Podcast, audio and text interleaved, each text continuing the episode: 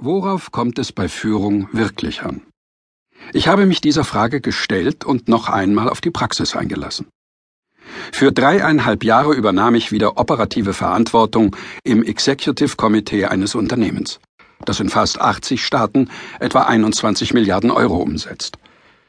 Ich wollte wieder Führungsalltag spüren. So habe ich gelernt, was Führungskräfte tun. Aber mehr habe ich gelernt, was sie nicht tun. Ich konnte beobachten, was sie unterließen, weil sie es für unwichtig hielten oder einfach nicht wollten oder konnten.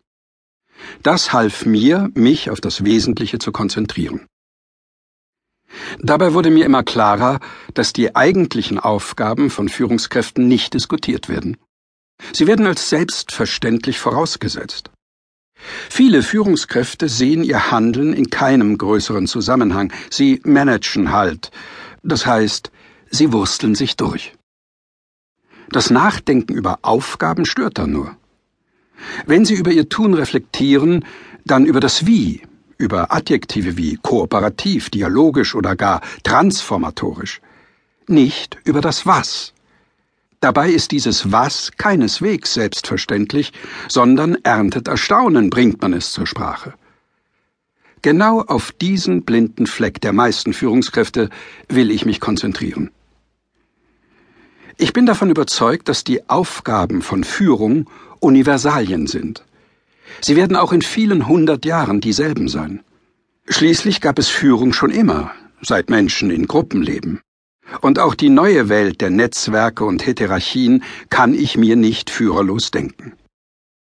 Wer, wie ich hier, von radikal führen spricht, muss mit Missverständnissen rechnen, Hierzulande und in Zeiten politisch korrekter Eindeutigkeit darf man ja alles Mögliche sein, nur nicht radikal. Dieser Vorbehalt verkennt jedoch die Herkunft des Wortes. Es entstammt dem lateinischen radix, was Wurzel bedeutet.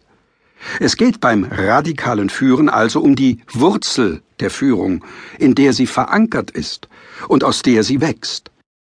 Denn wer wirklich etwas im Unternehmen verändern will, der muss bei der Wurzel anfangen. Das Phänomen Führung. Wozu gibt es Führung? Wofür werden Führungskräfte bezahlt? Um diese Frage zu beantworten, will ich mit einer scheinbaren Selbstverständlichkeit beginnen. Wirtschaften kommt von Wert schaffen. Darum geht es auch im Unternehmen, als einer Form des Wirtschaftens.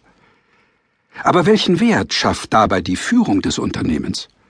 Fragen Sie sich selbst, was ist Ihr Beitrag als Führungskraft? Was verkaufen Sie Ihrer Firma? Warum stehen Sie auf der Gehaltsliste?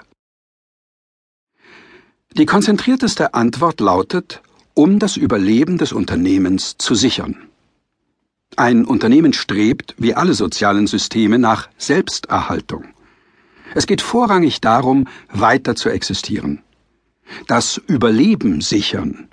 Diese sehr allgemeine Antwort auf die Frage nach dem Zweck der Führung lässt sich schlecht operationalisieren. Woran soll man Ihren Beitrag zur Überlebenssicherung festmachen?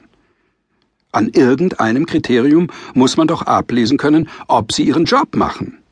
Wofür werden Sie bezahlt? Für Erfolg.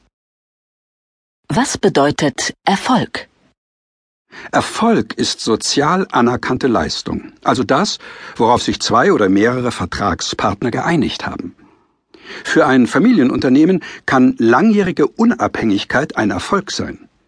Für den Manager die Entwicklung des Aktienkurses. Für den Mitarbeiter die Lohnerhöhung oder die Karriere. Es mag Profit sein, Umsatz, Kapitalrendite, Marktanteil, Fluktuation, Lieferfristen. Alles das kann als Erfolg akzeptiert werden. Wichtig ist, dass der Erfolg nicht gleichsam naturgesetzlich definiert ist. Man muss verhandeln und sich einigen über das, was als Erfolg gelten soll. Diese Einigung gilt für einen bestimmten Zeitraum. Später vergleicht man die Ergebnisse mit der Vereinbarung, und wenn der Vergleich für uns positiv ausfällt, dann dürfen wir weitermachen. Wenn nicht, bekommen wir Schwierigkeiten. Erfolg hebt also Leistung heraus, macht sie erkennbar.